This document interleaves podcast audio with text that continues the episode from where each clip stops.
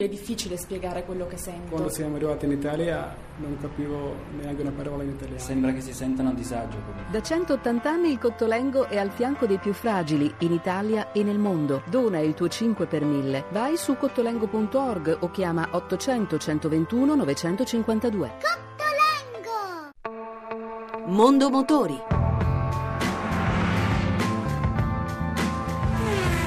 A cura di Roberto Taglialegna.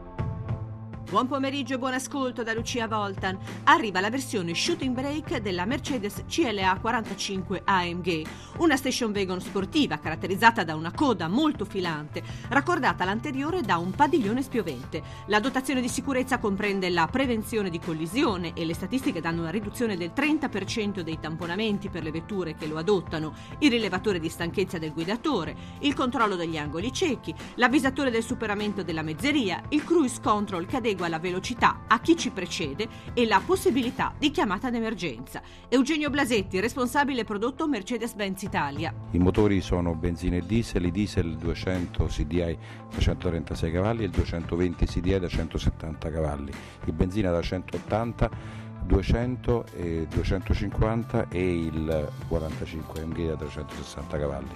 I prezzi vanno da 35.000 euro scarsi della 200 CDI da 136 cavalli fino ad arrivare ai 58.000 euro della CLA 45 AMG Shooting Brake.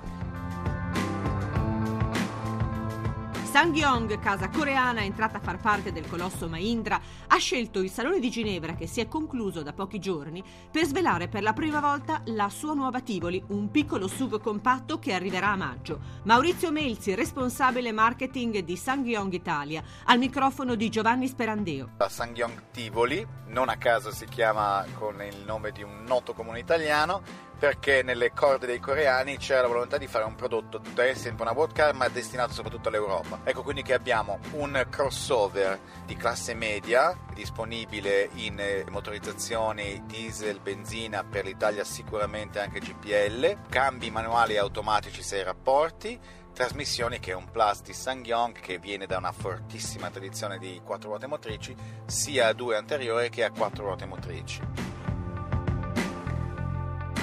E anche per oggi abbiamo concluso. Se volete riascoltare questa ma anche le altre puntate, potete farlo al sito radio1.rai.it. Mondo Motori torna venerdì prossimo, sempre dopo il giro delle 14.30. Buon pomeriggio.